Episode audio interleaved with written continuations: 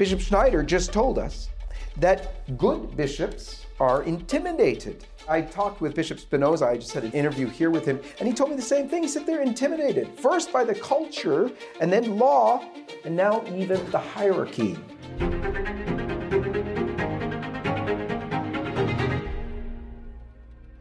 Our final speaker is here because of all the, the speakers probably that we have on the roster in terms of years of Catholic activism and different degrees and levels of Catholic activism. I just think John Henry has been at the front line for such a long time. Uh, LifeSite was at the front line, I think, as far as the Catholic uh, pro-life movement for years and years and years.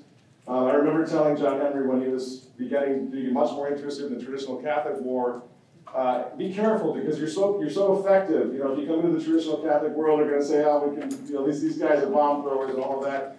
Um, but he's a man of conscience, so he didn't let that stop him. He's been just as, as strong now in defending traditional Catholicism, Latin Mass, and so forth, as LifeSite has always been with the, with the life movements and the family movement and so forth.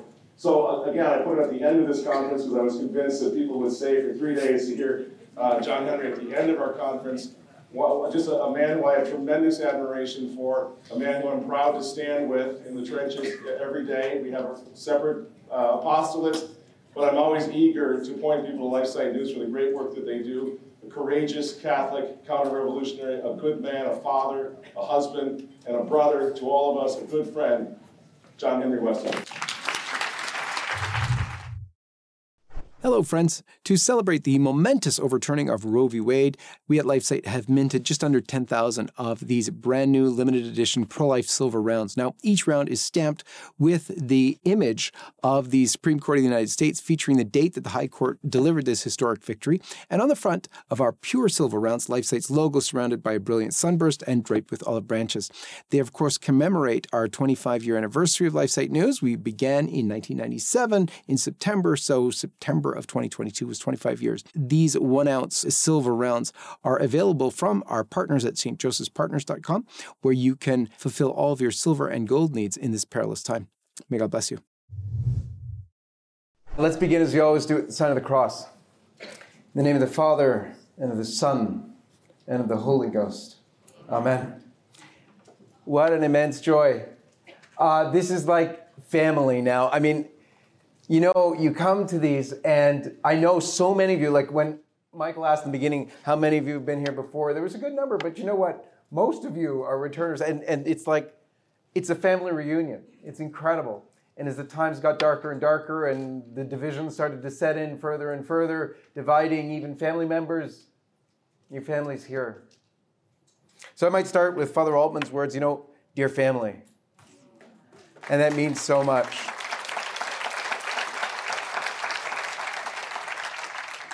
So Michael does this funny thing, right? He he asks you to speak and then he gives you a topic. And you know, you're always like, "Oh, okay." And he of course says you can change it up if you want. But I was once asked to speak in Kerala in India, and it was 2006. And uh, I went there, and they were supposed to tell me what I was to speak on. I knew generally the bishops wanted us to talk on openness to life. That's why they had my wife come when we had uh, seven kids already. And uh, they wanted to show by her, she wouldn't speak, but they wanted to show that you could still do that and be alive. But anyway, um, so there, they never told me what I was going to speak on. And I got there and I thought, oh, maybe I'm not supposed to speak today. I was told I was going to speak multiple times a day, even because I thought, okay. But then the first day came and I wasn't you know, but I was told to show up for like a 6:30 prayer morning prayer meeting, and they prayed for like an hour, and I thought that was great. And at the end of the meeting, um, I was told I was speaking that day. Okay, so I figured, oh, I'm speaking sometime in the afternoon after they tell me what I'm going to speak on, so I can go do that. And uh, they prayed over the people who were the speakers, and then they told you what you were speaking on. I presume they got it from the Holy Spirit or something. And then I realized I was first. so that was really fun. So when, when Michael gave me the topic, connecting the dots from the Second Vatican Council to the Synod on Synodality, I said, okay, this is my homework assignment. Boy, there's a lot of dots.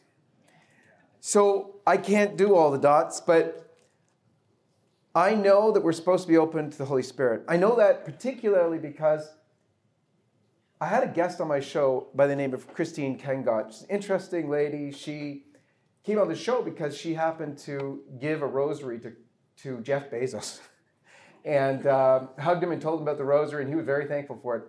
Odd though, because what would lead that to happening? Well, she was at a restaurant and happened to see him. That's why. I thought, wow, that's pretty gutsy of you.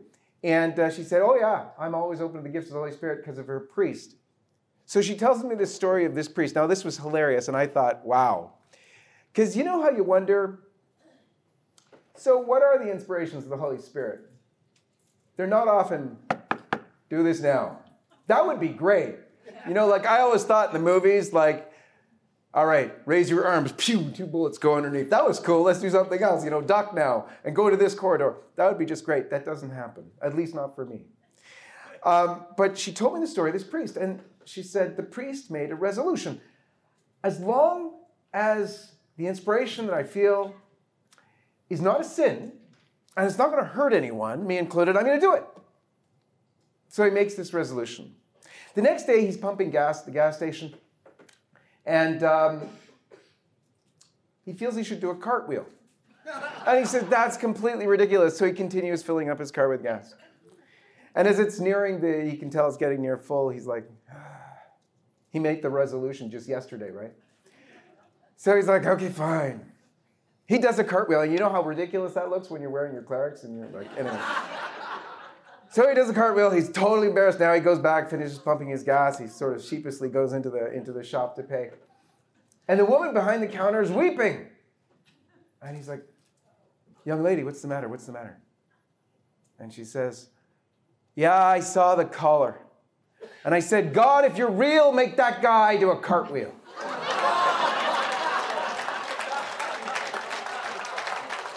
So we're going to go with the Holy Spirit. I have to tell you a few of the ones, the connection dots that I'm going to skip because there's way too many. I'm skipping, just so that you know how important they are, I'm going to skip the retirement of Benedict. That's definitely one of the dots, but we're going to skip it. I'm going to skip the Catacombs Pact. If you don't know what that is, Go to Michael Matt's website and check out his video on the Catacomb Pact. It's very, very important. I'm not even going to tell you what it's about because it's so cool. It actually spells out a lot of what we're going through. Catacombs Pact over at Remnant TV. Great job, by the way, Michael, Tess, Walter, whoever did that. It was incredible. Um, I'm going to skip the removal of the garb for priests and nuns, the shortening of the, of the habits for nuns. If you're interested in that, go check out on LifeSite News the story of Mother Miriam, because that was her whole deal. So there's that. I'm going to skip something else that's massive and give you where to look it up. Evolution's acceptance. Look up the work of Hugh Owen, because it's incredible. The difficulty with this, the thing about evolution is it's really, really sad. Basically, it's led to the almost universal acceptance of the heresy of polygenism. If you don't know what that is, look it up. But it's, it's terrible because that undermines and it underlies so much of the revolution. Again, look up the work of Hugh Owen. You're going to find, sadly, that John Paul II, um, yeah. Anyway, open the door a little bit. But we're going to skip the equality of the religions, the, the religious indifferentism, the thing that everybody thinks started with Assisi but didn't. It started before that with Paul VI, who did the same sort of thing. Um, which actually led, actually, from Assisi, you can make a straight line to, to Pachamama and the whole bone whistle thing. You don't know about the bone whistle thing, it, it makes Pachamama look kind of lame because, yeah, with Pachamama, you had them all bowing to the ground. And it was a it was a priest who was there, and the Pope who blessed the statues, and they proceeded processed it into St. Peter's and sort of did a circle thing with the cardinals praying around it. But in Canada, when he came, um, for the false uh, buried children, they weren't buried children. It's all false. But anyway, it apologized for that, which created massive anti-Catholicism in Canada, by the way. But nonetheless, when he did that, there was a shaman there, and I explained this last year, I know, but It's worth, if you haven't heard this yet, it's worth looking up the video so you can watch it, just so you can know the gravity of the situation we're in. The shaman blew the bone whistle, asked the Pope and the cardinals there to close their eyes and put their hands on their chests, which they did. And he prayed to the northern grandmother, which is one of the directions, or western grandmother, excuse me, to open the door to the circle of spirits so they could come and join them there. No kidding. Um, I'm going to skip over the media manipulation, which is really, really weird because the church is involved. The church is open to the anti Catholic, anti Christ, anti life, anti family mainstream media, but they're totally closed to LifeSite News. I'll give you an example from two days ago. I have to be current, right? So, because we're a daily news service, we have to be real current. So, this is new news. It's not published yet. So, I'm as you know, the editor in chief. I get stuff that we're going to publish soon, but you'll find out now. Um, our Rome correspondent Michael Haynes was there, um, and Christophe Pierre was one of the ones getting um, made a cardinal, and he was in the press scrum. And um, Michael walked in for LifeSite News with the actually the guy from EWTN, and um, Archbishop Pierre had just welcomed Reuters and CNN and whatnot. And then um, he asked Michael about who he was. and uh, so he said, LifeSite, and this is the exchange. Explain to me, this is Archbishop Pierre, explain to me what is LifeSite? Michael responds, it covers Catholic news, life issues. He gets cut off. Archbishop Pierre says, Yes, I know, I know. Which kind of Catholic news it covers? Is a question he was saying. And Michael says, all, all kinds, to be honest. Originally, it uh, focused on, then gets cut off again. Archbishop Pierre says, What do you want for the future of the church? LifeSite, um, Michael Haynes is, is a young, faithful, awesome Catholic. But that, that's a pretty big question. So he says, and he's from England. Wonderful, wonderful guy. He says, Gosh, uh, a healthy future, really, to bring more people to the church, ultimately, and to help everyone. Archbishop Pierre cuts him off again. Do you love the Pope? He says. And then, the, sorry, first, it's an easy one. Michael responds, I do, I do indeed. Very English of him. Um, and he says, I pray very much for that. He gets cut off again. Archbishop Pierre says, What does Life LifeSite News say about the Pope? Um, and um, he says, Michael responds, I think we give an honest appraisal of cut off again. Archbishop Pierre, you know why I'm asking? Uh, Michael says, I do. So I am not very happy with that. Okay, that's the end of the conversation. And then he refused to take any of our questions while he was taking the questions of all the mainstream media. So I'm going to skip over the media manipulation as well. But I want to get to a few of these dots that connect Vatican II to the Synod on Synodality because it's important to mention some of them, and some of them are really, really, really severe. So the first one I'll mention is about silence and quitting the anathemas. So up until the Second Vatican Council, you had a robust defense of the faith. It's very essential because heaven came to warn about one thing with the most stupendous miracle of all time, where 70,000 people saw the sun dance in the sky. And she gave them the first vision of hell, of course. But what did she say about it? She said, more people go to hell for sins of the flesh than for any other reason. She said, Fashions will be introduced that will offend my son very much. She said, The decisive battle, this is, of course, in the letter to, from Sister Lucy to Cardinal Caffarra, um, which, by the way, I should mention one thing. It was at Rome Life Forum, the event that LifeSite News founded in 2014 and has continued, had to take a break over COVID. But it's going on again this year, October 31st, November 1st. If you want to come, please do. There's still a few tickets left.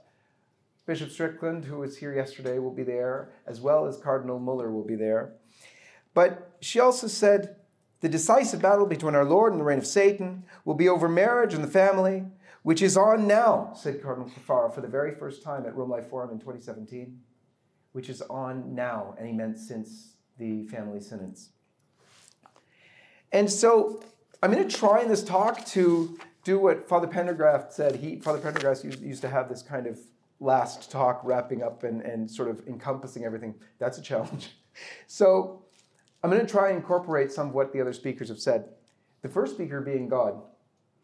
You ever notice, I'm sure many of you did notice, but the readings at the Masses while we've been here, now, I know that Michael calculated because he's so smart. He looked at the liturgical calendar and looked at the readings and said, "We have to do it on those dates. I know it's not it's not convenient for us, but we're going to make." No, he didn't do that. But God did that. He's the greatest planner. Listen to this. This was the first reading from Friday. But he that shall, from Matthew 18, of course, but he that shall cause one of these little ones that believe in me to sin, it were better for him that millstone should be hanged about his neck and that he should be drowned in the depths of the sea. That's from Friday's, the launch reading at this conference. Then on Saturday, we get treated to 2 Timothy 4. I charge thee. This is Paul to Timothy, right? I charge thee before God and Jesus Christ, who shall judge the living and the dead by his coming in his kingdom, preach the word, be insistent in season and out of season, reprove, entreat, rebuke in all patience and doctrine. For there shall be a time when they will not endure sound doctrine, but according to their own desires, they will heap to themselves teachers having itching ears, and will indeed turn away their hearing from the truth, but will be turned into fables. But be thou vigilant, labor in all things, do the work of an evangelist, fulfill thy ministry. These are the readings. These are the readings for this conference. That's just, and that's God speaking. So that fits in real nice.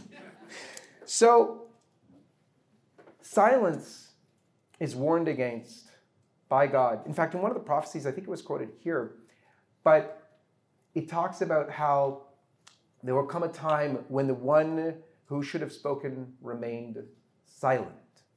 I think that's Our Lady of Good Success, if I'm not mistaken. But actually, there's even Vatican teaching, even recent Vatican teaching to warn against silence. If you look at the 1986 document from Cardinal Ratzinger at the time, signed by JP2, it was a letter to the bishops of the Catholic Church on the care of uh, pastoral care of homosexual persons. It talked about how you can never be silent about the harm of homosexuality, about the wrong of homosexual acts. Because it says that denies the people who are, you know, homosexual persons the care that they really deserve. So John Paul II and Ratzinger, then Pope Benedict, warned themselves against silence, which is warned about in the scriptures and by Our Lady. And yet, that's what we've had. We've had that from forever. Since the Second Vatican Council, who's had 10 homilies about contraception or abortion or homosexuality, God forbid, and now about transgender stuff? You just, it, it almost is like it doesn't exist. So, Bishop Schneider just told us that good bishops are intimidated, that we've come to, and I, I, I, talked with Bishop Spinoza. I just had an interview here with him, and he told me the same thing. He said they're intimidated, first by the culture, and then law, and now even the hierarchy. But you know, my talk, if it were to have like a subtext or a, or a subheadline, would be the detonation of the time bombs. It's reference to Michael Davies, whom I know you all know much better than me, but I've come to know and love after listening to Michael talk about him so much. Michael Davies warned that inside the Second Vatican Council were time bombs. And I'll get to that in a little bit. But the time bombs have been detonated with the Francis papacy like they never have before. Because the time bomb of this silence on all of these issues has been detonated under Francis such that we have him putting all of the foxes right into the head house. When you appoint as Cardinal Cupich and McElroy and Gregory, who are known, and Hollerich, and the list can go on and on, who are known to be opposed to the teaching of the church on the alphabet issues, you are putting the fox in the henhouse. You are detonating those bombs. When you have multiple meetings with Father James Martin and not with the cardinals of the Dubia. In fact, you answer the questions of Father James Martin, the Dubia of Father James Martin's homosexual group outreach, while refusing to answer the questions of the Dubia of the four cardinals. You know you've detonated the bombs. So, and I should add to that too. When you take the population controllers whom John Paul II fought, and not only do you celebrate them, but you bring them into the Vatican to become like circuit speakers, you've detonated the bombs. So there's another point to mention here, and it's actually very interesting. I want to recommend a book. No, I'm not paid to do this, and we don't get any kickback from it. But the book is very, very interesting. I had this young lady on my show. Her name is Julia Meloni. She's an incredible researcher, and she wrote a book, a very short book, well worth the read, on the San Gallen Mafia. And in that book, you will find some incredibly interesting things. But the one I want to point to is actually, you know how everybody wonders, so with Pope Francis, is it like a pre-planned agenda, or is this, you know, just off the cuff and wants to be cool with the media, or is it like, you know, what is it? I can tell you after reading that book, it's completely scripted, 100%. Ed Pentin's amazing work about rigged for the synod. Wow, did he ever nail it? Because this whole thing is pre planned. Listen to this, and go read the book and you'll see all the references. This comes from Meloni's quoting the 1972 manifesto, The Shape of the Church, of Karl Rahner, one of the fathers of the Second Vatican Council and probably the head of the Rhine group. And she calls him very interestingly the godfather or the father of the San Gallen Mafia, because then he was, you know, a great, he was uh, loved by Kasper, but also by Martini. And there's lots and lots there, but I can't unpack that. But just listen to this. This is Rahner's program that he gives in 1972. He dreamed of what the future church would look like. He was dreaming of what Stefano Fontana calls a new church centered on the surrender to the world. Rahner dreamed of a church where it was, quote unquote, not clear, that these are references from Julia Meloni's book, so everybody's clear, that the divorced and civilly, re- so it was not clear that the divorced and civilly remarried in no circumstances could receive Holy Communion. He dreamed of a church with less moralizing and more formation of consciences. He dreamed of a church where it was obvious that celibacy must not, must not be imposed amidst priestly shortages, and where there was no reason in principle to ban women's ordination. Rahner dreamed of a church that implemented synodality, the right of priests and laity to cooperate in a deliberative and not merely consultative way in church decision making.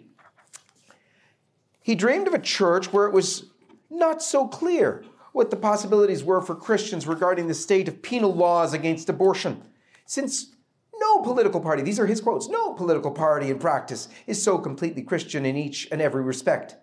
It was not so easy to say when a party can no longer rely on the support of Christians and Catholics. Communion for the divorced and civilly remarried, the autonomy of conscience, synodality, the ordination of married men and women, the possibility of voting for pro abortion politicians, these were the dreams of the man who might be called the father of the San Gallen Mafia. Words from Julia Meloni summarizing Karl Rahner. That's incredible. So if you're wondering if it was a program and it was outlined beforehand, oh, yes, it was. From Father Christopher Basden, we learned of the disastrous drop off in the church after the council and the really eerie similarities between the attempt to extinguish the faith, the true faith, under Henry VIII, and how that lines up so well with post Vatican II. That's really scary. Because the attempt in one was overt, we're going to kill this, and in the other, it's no, no, it's about openness to the world so that we can be more popular or whatever it was. Here's an aside, and I, Michael Matt, I think you said it first. So, do you ever notice that all of the popes from the council onward are now saints? Isn't that weird? Since they have all presided over the most calamitous betrayal of Christ the church has ever seen. You can't really talk about the Second Vatican Council without referencing one of the world's greatest historians on the, on the council, and that's Professor Roberto de Mattei. And there's something stunning about his deep dive into the Second Vatican Council. And I'll quote from him from an article just so that you get this. This is, he says, in the spring of 1960, the Concilium Vota were collected, that is, the 2,150 responses received from bishops all over the world who had been asked about subjects to be raised at the upcoming Vatican Council II. This material was handed over to 10 committees appointed by the Pope who worked under the supervision of Cardinal Ottaviani, prefect of the Holy Office, and the old CDF, Congregation for Doctrine of Faith. In 1962, the first seven schemes, or working documents, if you will, for the Council's constitutions were submitted to the Pope, and these documents, on which 10 committees had worked for three years, gathered together the best of the 20th century theology. They were texts which went to the very heart of the problems of the age, and they did so in a clear and persuasive manner, clear and persuasive language. These documents are incredible. Nobody knows about them, relatively nobody. They're not, they weren't even in English till the work of a, of a certain priest whose name I forget, and he translated six, I think, of the nine. LifeSite translated the other three, which were on communism. So you can get all of them now, but they're incredible documents. Nonetheless, they were texts which did all that. In fact, John the 23rd, after he looked at them, Roberto de Mattei relates that on all the schemas, according to uh, Vincenzo Fagiolo, the same expressions are often repeated in the margins by the Pope good, excellent. The Pope approved the drafts on July 13th, three months before the council opened, and he ordered that they be sent to all the council fathers as the basis for the discussions uh, of the general congregations for the Vatican Council. Guess what? He thought it would be over in three months. Of course, it wasn't. It was over in three years. The Second Vatican Council concluded on December 8, 1965. And guess what? They threw out all those schemas that they had spent three years working on, some of the greatest documents of the faith in modern times, and they chucked them in the garbage and worked with whatever else. If you read these documents, you'll see they threw out a treasure. So then came something which wasn't, we have something now which wasn't admitted to at the time, and by all the apologists who came after that was intentional ambiguity in the council documents. Now, a lot of people said, no, no, no, no, no, that's not true. They're clear, they're clear. Well, no, no. They spilled the beans themselves. It's just wonderful. If you actually uh, go to um, LifeSite, you'll see two instances where Cardinal Walter Kasper, one of the greatest fanboys of the Vatican Council, too, um, he admits, first in 2013 in uh, L'Osservatore Romano, in many places, he's talking about the Council Fathers, had to find compromise formulas. He says, the conciliar texts themselves have a huge potential for conflict because they open the door to a selective reception in either direction. So that's very interesting. He's, he's letting the cat out of the bag there, but he did it again in 2015, because in 2015, now we're talking about the Synod on the Family and his proposal. Remember, he's the one who Francis urged him to do the proposal for divorced remarried communion. And guess what he said? He repeated the same thing as a proscription for the synod. He said, Now I propose to those who prepare the synod to prepare a text which can get the agreement of the whole, the great majority. It's the same method also we had in the council, Second Vatican Council. And he said, my suggestion is to find now a formula where the great majority can adhere. It's leaving it ambiguous on purpose, and that's the very thing that Michael Davies said are the, are the time bombs. So, ambiguity is a tactic, intentional ambiguity is a weapon.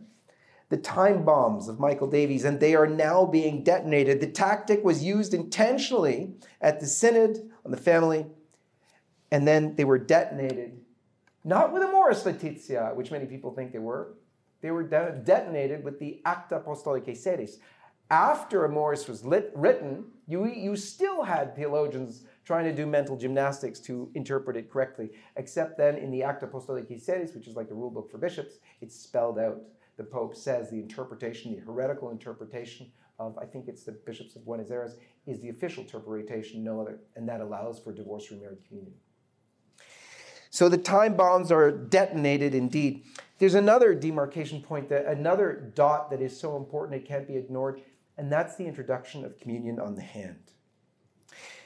I had an incredible interview with Bishop Schneider, number of them, but in 2022, he repeated something that he'd said to me earlier. He said, Communion in the hand is one of the grievous phenomenons and evils within the church.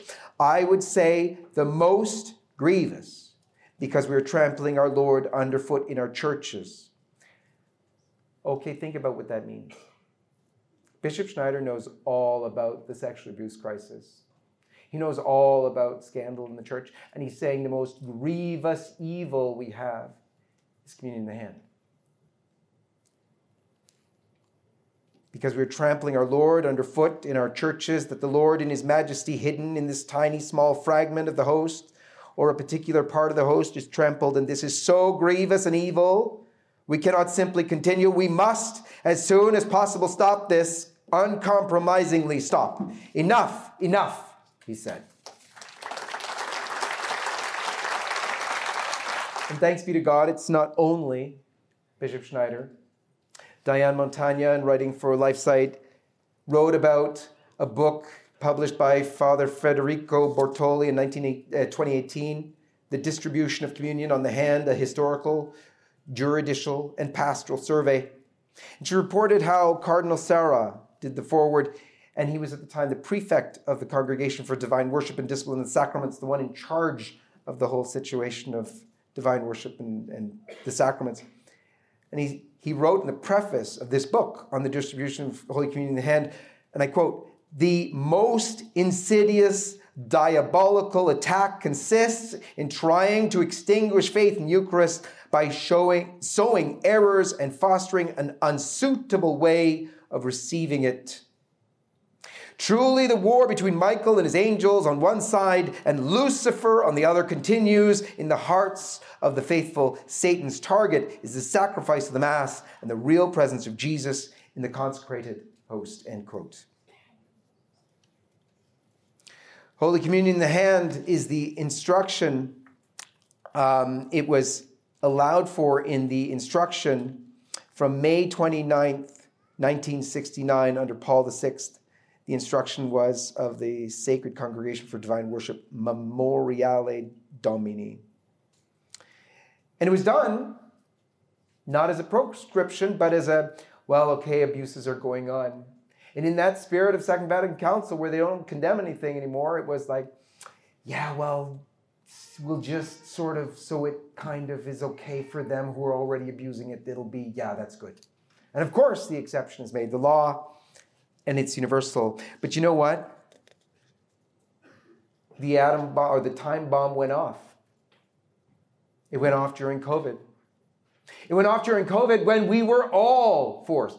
Some of us, I would never receive Holy Communion in the hand, but a lot of us were forced under pain of not receiving our Lord at all to receive in the hand or nothing, including at Latin Masses. In the Archdiocese of Toronto, Archbishop Collins forbade communion in the hand and ordered the Latin masses, and some of them complied, to distribute Holy Communion in the hand.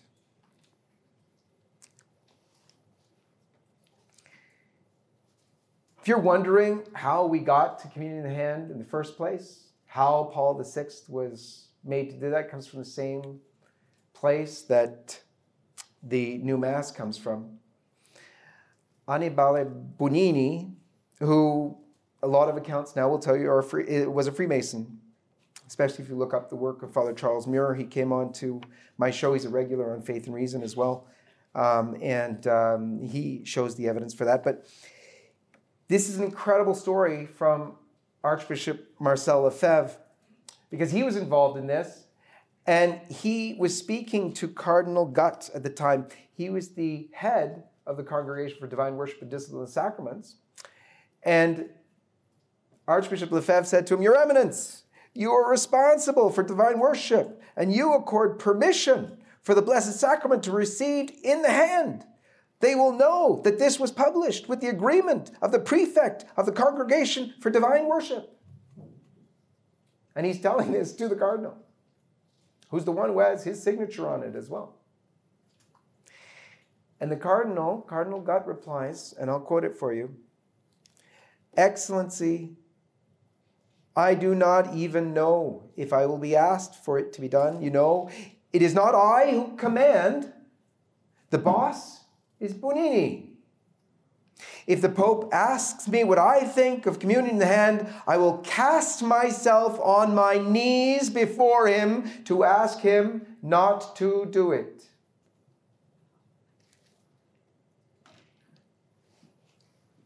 But the time bomb was detonated, and it's now universal. In all those places in the world that never, ever had community of the hand since COVID, they have it now. Also, have to touch on another one of these dots that's huge, and that's feminism. I will not serve. The same motto as the serpent himself. And it starts off, you might think, seemingly innocently. We have the introduction of altar girls and women lectors at Mass and the move toward ordaining women. Oh, but you might say that's a bit extreme. That'll never do that. No, no, no, that won't ever happen. It's not about that at all. Well, it starts off then in just to show you where we came from and how severe this is. I just want to quote the traditional teaching of the church for a second. So, this is the encyclical Allatae Sunt from 1755. Pope Benedict XIV, in paragraph 29, says, and I quote, Pope Gelasius, in his ninth letter to the bishops of uh, Lucania, condemned the evil practice which had been introduced of women serving the priest at the celebration of Mass. Since this abuse had spread to the Greeks, Innocent IV strictly forbade it in his letter to the bishop of Tusculum. Quote, Women should not dare to serve at the altar. They should be altogether refused this ministry. End quote. We too, meaning Pope Benedict XIV, have forbidden this practice in the same words in our oft repeated constitution, Etsi Pastoralis. You do have some other prohibitions of this 1917 Code of Canon Law and so on, even repeated in the 70s um, in Liturgicae Instaurationes. But you'll notice with less and less clarity at each new venture. And then it was detonated because the practice is everywhere, but it was detonated. Um, it was detonated big time by Pope Francis just now when in January of 2022, he declared that the minor orders of lector, acolyte, um, catechist could be co- conferred on lay women in a, in a permanent way. So the bishops didn't normally do this permanent acolyte lector thing. It's just you're asked to do it and you do it. He's allowed it now for all lay people and women included. Now, this is controversial, I guess, especially in our day, which is so totally feminist. You, it's hard to recognize. You wonder what, what's wrong. It's, it's not it's not an ordained ministry. It, it, we're just talking about you know serving at the altar and, and, and stuff like that. Well, there's a problem with all of this. Mark Houck's talk was one of the best talks I've ever heard in my life. And his thing about the stations and his passion that he went through was incredible. But there was no more incredible point in that talk than when he talked about his wife, Ryan Marie. And what she said when he knew he was going to prison for 11 years.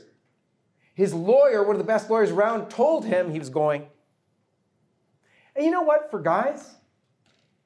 It's not about leaving on the battlefield for the battlefield and being scared of getting shot or whatever. It's not about scared of going to jail or whatever. It's about leaving your family.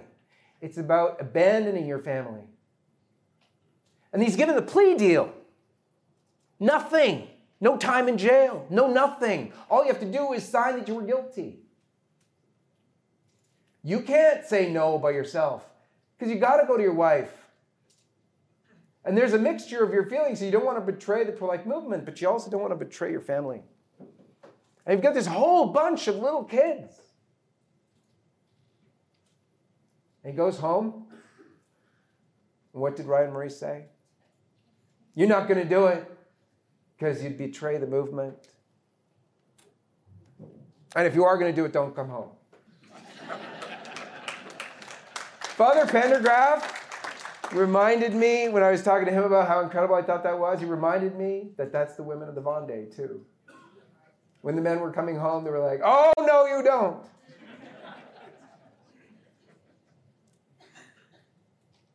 what do you think our Blessed Mother told our Lord?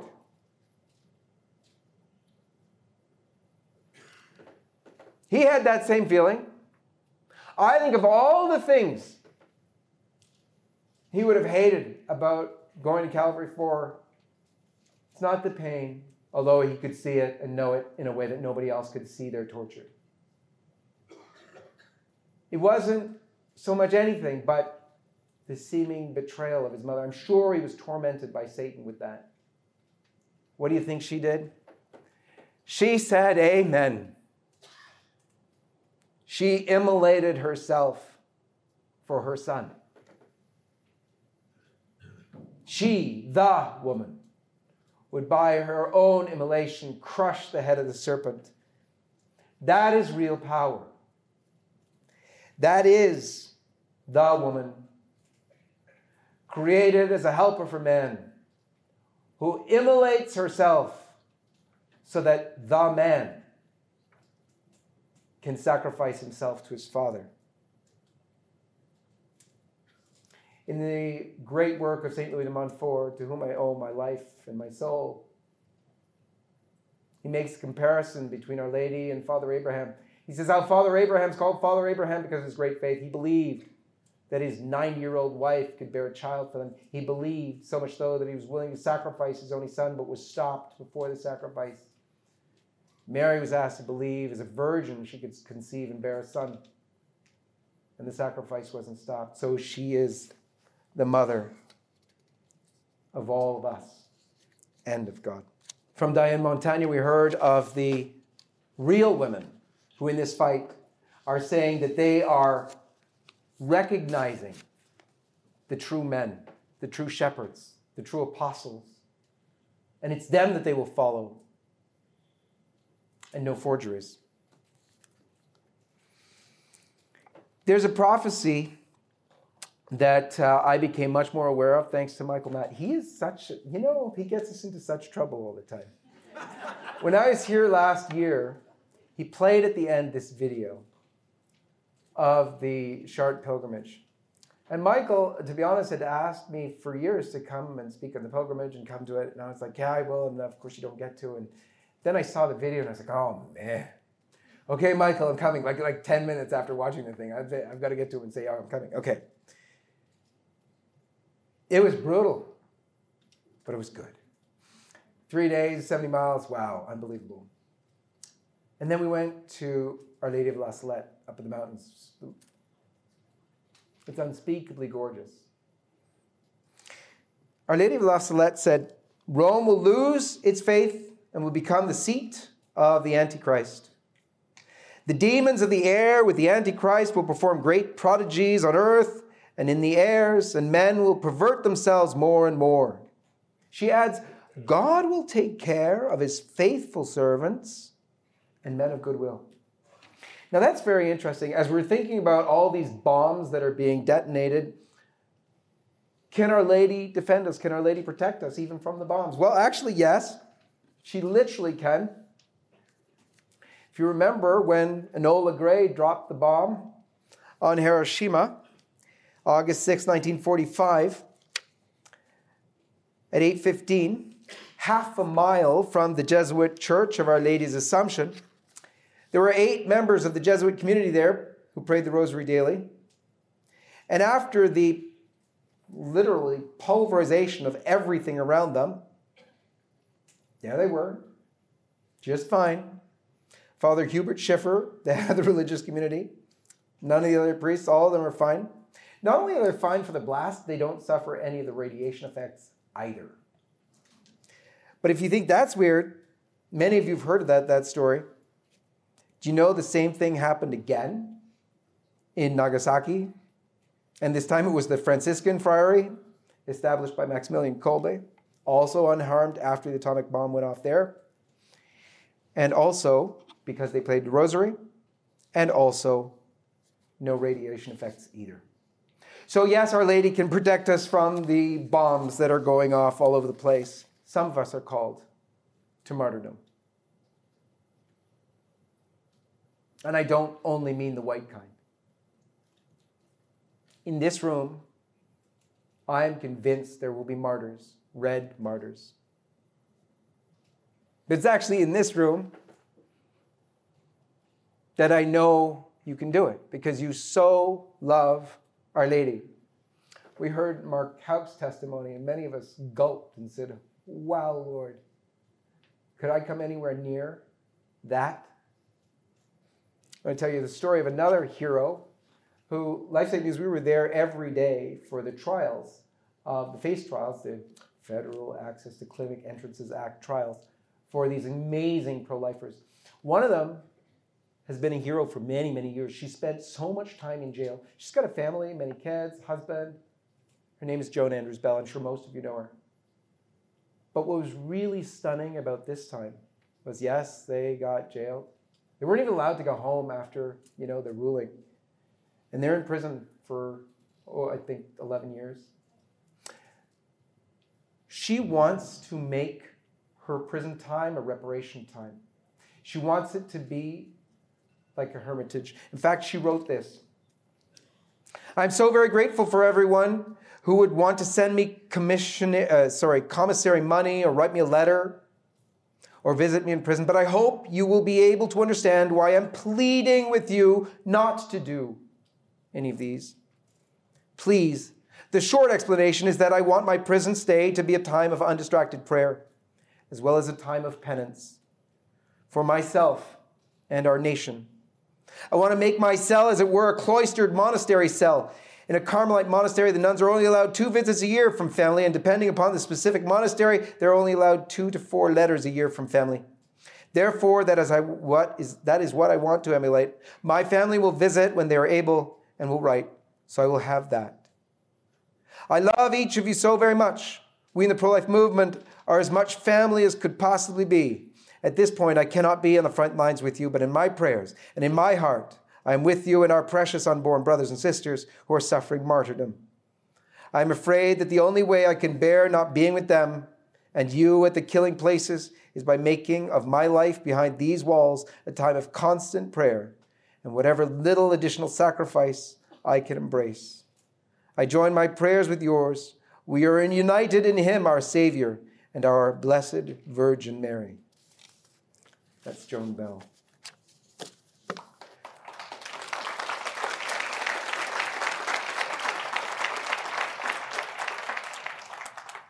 Our Lady of La Salette also added these words.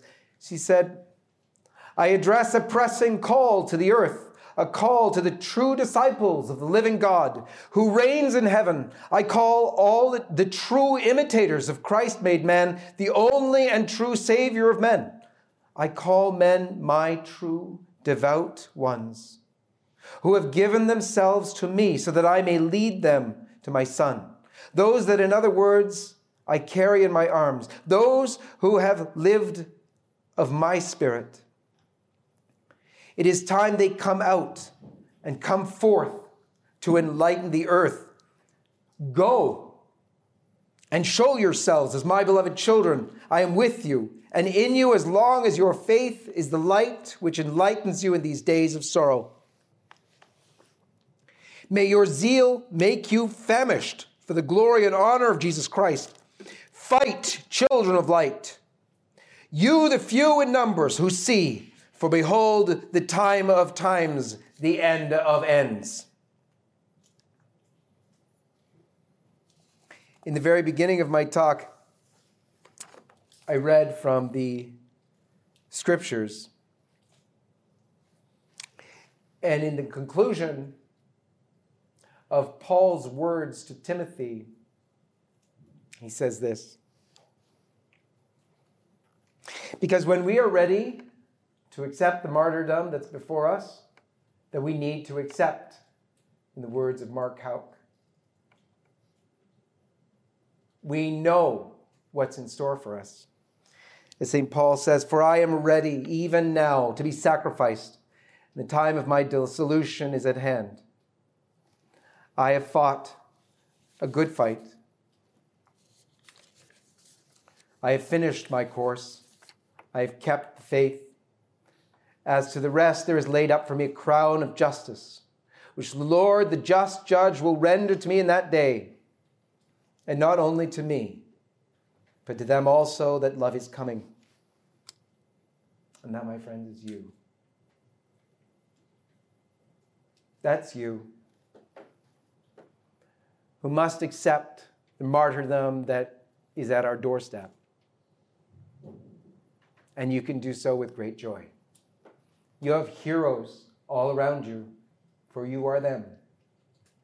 You have fought the good fight. You remain faithful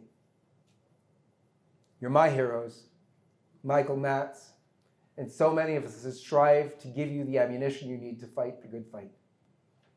From all of us at LifeSite News, we bless you, we thank you, we pray for you. God bless you, my friends.